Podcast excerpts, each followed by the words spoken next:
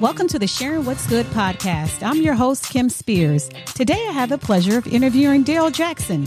Daryl is a longtime friend who I want the Sharing What's Good listeners to meet because he has a great instinct when it comes to home renovation, interior design, and fine art. Welcome, Daryl. Good morning, Kim. Thank you. How are you? I'm doing well. I'm doing well. Thank you very much for agreeing to grant us an interview. So my first question for you today is, where did your love for home renovation and interior design stem? So during my childhood, we owned an older home. And so there was always painting, remodeling, you know, decorating going on, especially around the holidays for whatever reason. You know, my mom would always want to brighten things up or do this or do that. That was always a, was always a special time for me. Even though I wasn't really involved in the process, I was just sort of like, you know, standing around the perimeter, you know, taking everything in. My dad, in my mind's eye, always had a keen sense of design as far as I can remember. So I guess that is where my love for design came from. I, I kind of got that through him. For as long as I can remember, I've always had a love for uh, rehab and design. I remember when I was in seventh grade, I asked my mom if I could paint, um, paint my bedroom black. And so, you know, she granted the request, and, you know, there it was, you know, these black walls, a white ceiling with white trim. Floor was a checkered board between hardwood and these black checks. And I used to build model cars, so I showcased my model cars on the walls. And then the theme for the room, Stoned Love, which, if you know anything about the seventies, it's a song sang by the Supremes in the, in the early seventies. And the song, you know, the essence of the song had to do with social issues and the need for compassion, human compassion. I've always loved Chicago-style architecture. I can stop at a red light and uh, see a house or a building in distress. Um, I'll work it up in my mind, um, you know, rehab the, the exterior in my mind. And when the light turns green, I move on, nag at it, and kind of enjoy doing. Um, in my late teens, I remember um, helping my um, my grandmother and my mom restore um, a two-flat building that they purchased, and that was a real treat for me. Um, in, in in more ways than one, I kind of served as the, uh, the the general contractor, if you will, sort of the go-between between my, my mom and my grandmother and the, and the contractors, and um, you know, was saying no, it needs to go this way, you know, negotiating with these guys, you know, to get things done. I remember on several occasions I was, I don't want to use the, the word confronted, but I was challenged by uh, the contractors because of my, my youth and my age. Um, suggesting that, you know, I should not be the one telling them, you know, to go left or to go right. So those were interesting times. My first grad school adventure was actually um, at the University of Wisconsin, the uh, School of Architecture and Urban Planning. So at that point, I still had this yearning, you know, for, for rehab and design. Thought that I could funnel it through, you know, the urban, the School of Urban Planning. Um, it was a good fit, but being, you know, having gone through undergrad and jumping right into grad school, I was kind of weary, kind of tired of the whole school scene. So I eventually left the program. I did ultimately get my master's degree, but it was in an, um, an unrelated field. It never faltered. During my adult years, I completed several projects. You know, just love it. Tell me about the project that, I guess the, fir- the first one that I was really aware of is Point King Drive in the Chicago area. That was a Chicago-style bungalow, which I thought you did a great job. Then there was another one in the Chatham area. To me, that was a, a huge project in terms of a home built in the early nineteen hundreds and your debut on television. Okay. That was the um, the creme of the creme, if you will, in terms of my project. That was a, a big challenge, but basically it was a nineteen twenty-two oversized Georgian that was in complete ill repair. And we, we purchased the, the, the building um, knowing that it was in, in dire straits. But I knew from looking at it, from touring it, that it had all kinds of possibilities. And so we, t- we took it on. Exterior-wise, it had a new roof put on it. There were actually three roofs. There were two flat roofs and a main roof. And all the roofs were re-roofed, new gutters, new soffits. The brick was chemically cleaned, new windows, new downspouts, you name it, we did it. Uh, we also tore down the uh, one-car garage and put up a two point five car brick garage. And then in the inside of it, uh, we wanted to try to keep the original structure as much as we could. So we demoed the bathrooms and the kitchen, taking much care and safeguarding, if you will, the uh, crown molding throughout the rest of the house. And so we wanted a uh, gourmet kitchen. That was the deal. And we ended up doing a, um, a Viking kitchen, you know, uh, grade A appliances, cherry, wood, granite countertops. We had pot filler over the stove, which was my thing. There was a prep sink, um, you know, you name it. It was just a gorgeous, gorgeous, it just, it was very, very, very nice, very nice. I remember some of the uh, contractors saying to me, you know, well, you're pretty good at this. Have you ever thought about a career in this? I wasn't really interested in that. Um, I just like doing it, you know, for me. I remember sitting, you know, legs crossed, just kind of sitting there, taking it all in, you know, trying to figure out next steps and what needed to happen. Um, I served as, as the uh, general contractor. You know, everything and everyone flowed through me. And it was it was a bit of a task.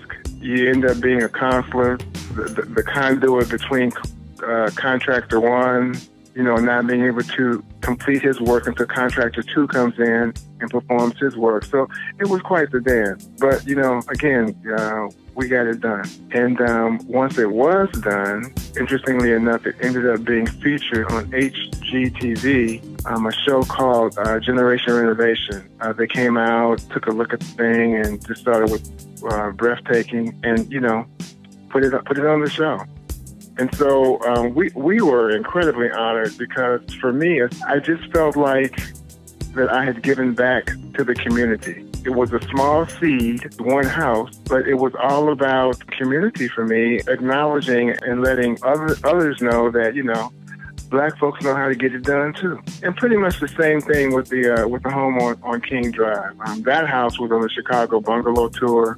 Busloads of folks would come through, tour the home. So, you know, those were, were real treats for me. And again, had everything to do with my love for community. Which to me seems like it stemmed when you were ten years old and painted your walls black. Yeah. Yeah, no question about it. Interesting. No question about it.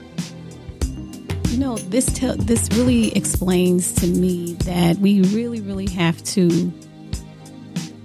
be careful with how our children are growing up, and we want to make sure positive things get into their brains like that, because at ten years old, you develop a love for community and compassion for others. So those are the type of things that I think are wonderful for our young people to have instilled in them at such an early age and just take them out throughout their life. Yeah, I couldn't I couldn't agree more, um, especially in this day and age, in these times where, you know, everything is so, everything and so many people are isolated, stuck to their phones and not uh, mingling and uh, consulting with each other on an individual, personal kind of community basis. Yeah, yeah, your point is very well taken, very well taken. Another amazing thing that I've picked up on listening to you, Daryl, it just seems like you had a parallel life in terms of something you truly love, your hobby, and then your professional career. When the contractor came to you and said, well, have you ever considered doing this professionally? What stopped you from doing it professionally?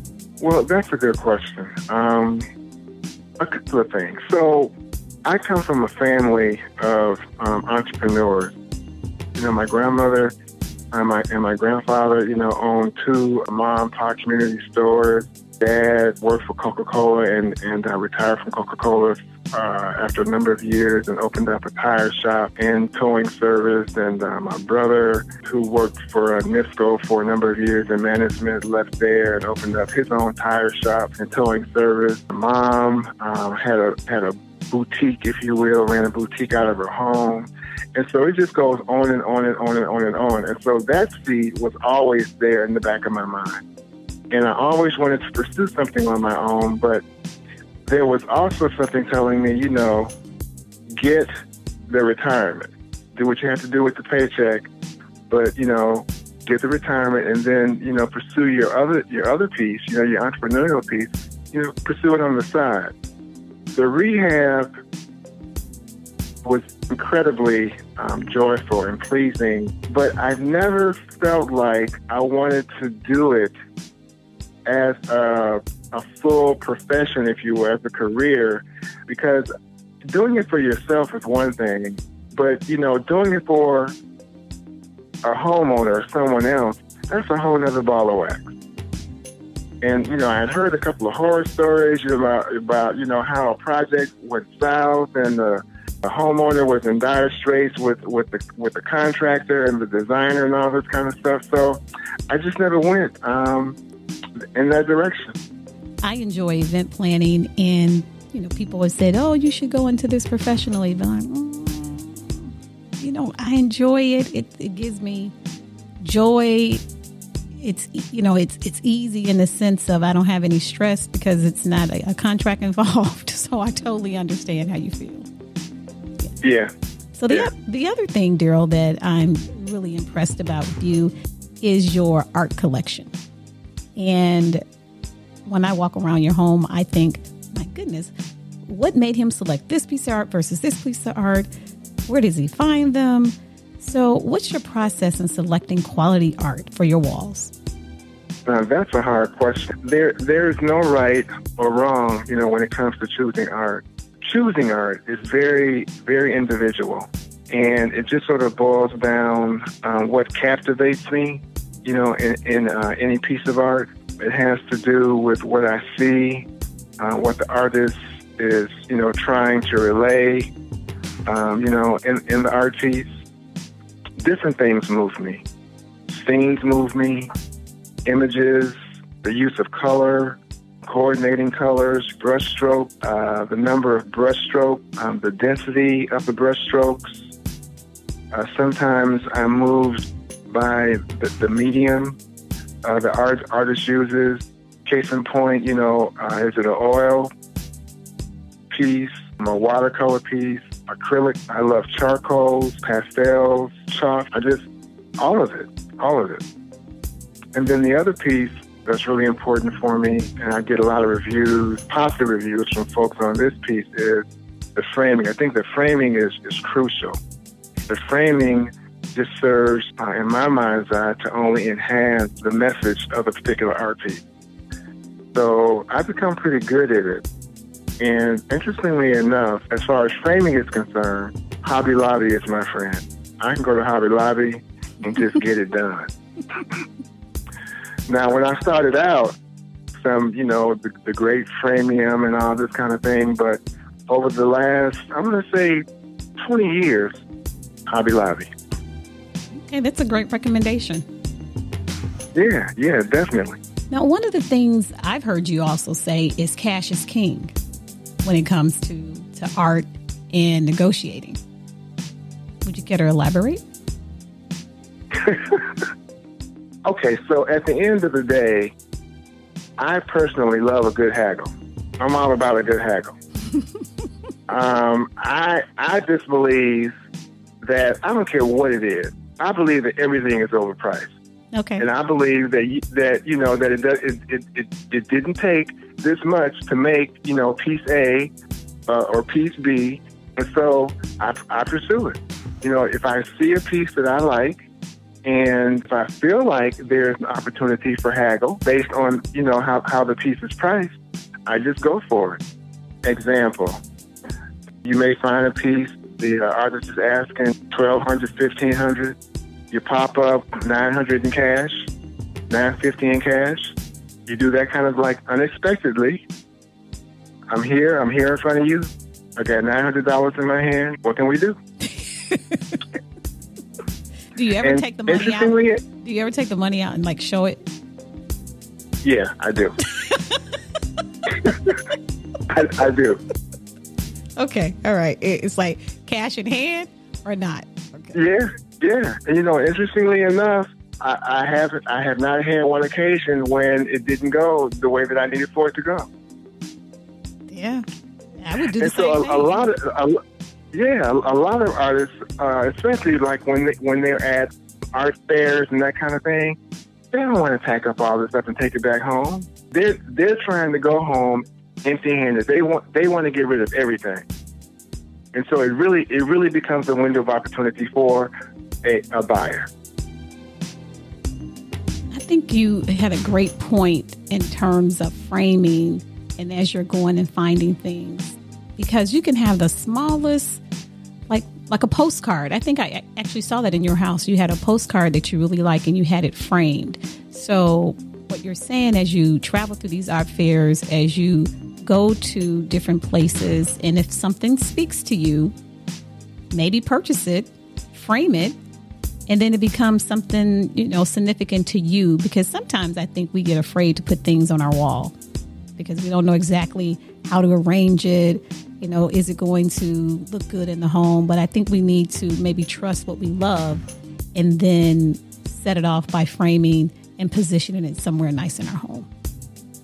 Yeah, I couldn't agree more. I couldn't agree more. And you, you really make a good point, because um, something that, that needs to be said about the love of art and collecting art is that it's not about the price point. You know, it's about the piece.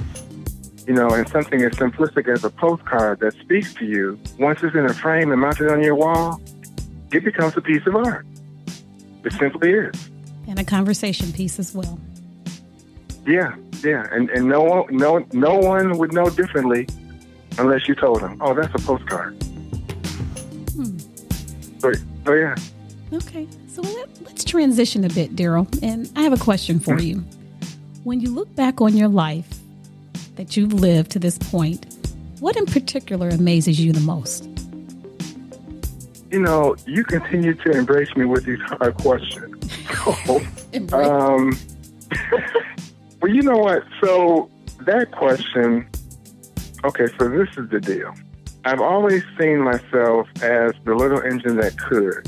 A, a lot of stick-wittedness on my part, um, and a lot of never giving up during the valleys of my life. And there, there have been several, unnamed, unmentioned, but there have been several. But I, I never gave up. I know it has everything to do with the spirit of Christ in me. And I think it has to do with knowing that at the end of the day, you know, a lot of what I've experienced um, and been able to muddle through had everything to do with God's hand on my shoulder, and in some instances, Him carrying me through, you know, some of these these troubled times. I kind of stand firm in just sort of acknowledging that. I, you know, I see myself as a reasonably quiet and laid-back kind of guy, kind of soft-spoken by nature. Through the years, I finally figured out that I'm incredibly resourceful and reasonably strong. I'm able to uh, navigate, you know, the good and the bad, peaks and the valleys. At one point, uh, when I was pursuing therapy to get me through, you know, a really um, horrendous trouble time in my life, I had the pleasure of having my therapist say to me, you know, on a couple of occasions, you know, you're a warrior. And I've, I never thought of myself as a warrior. So that stuck. And that, that gave me a lot of insight that I, I really did not have up until that point. And then a lot of who I am has to do with, you know, my mom and my dad. My mom, I used to call her Mother Sunshine, you know, just this very pleasant, delightful woman, very easygoing, you know, very behind-the-scenes kind of person. And a lot of that is who I am. But I never really saw her as a warrior until I got older, you know, in my adult years, and was able to reflect on how she navigated through her troubled times in life, very quietly, very poetically, you know, holding holding steadfast to Christ and church, you know, that kind of thing. Mm-hmm. It gives me, you know, wonderful insight and just a message to to everyone who's listening that, you know, just just just con- continue on. Don't give yeah. up. Um, centering ourselves and just knowing that, you know, tomorrow is another day and we can give it another ch- chance, another try. Yes.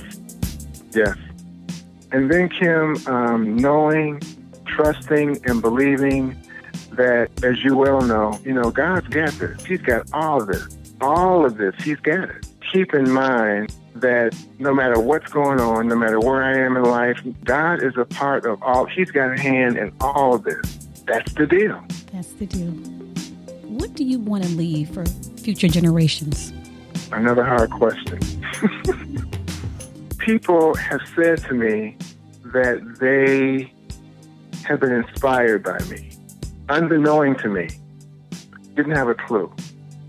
And so, in response to your question, you know, if, if I can if I can drop a seed here and there, and that seed can benefit and help another person through their journey, I'm all about that.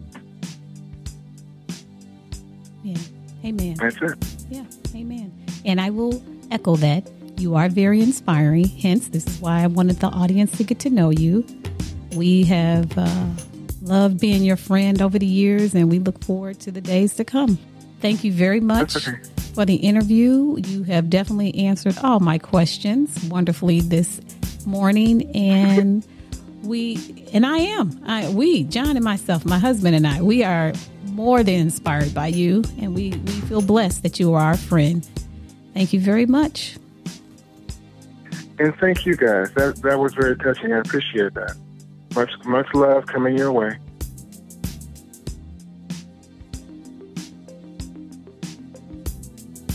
Today's interview with Daryl Jackson teaches us that our passions for something can be seeds we plant to bring inspiration to others and leave a positive impact on future generations. What's your passion?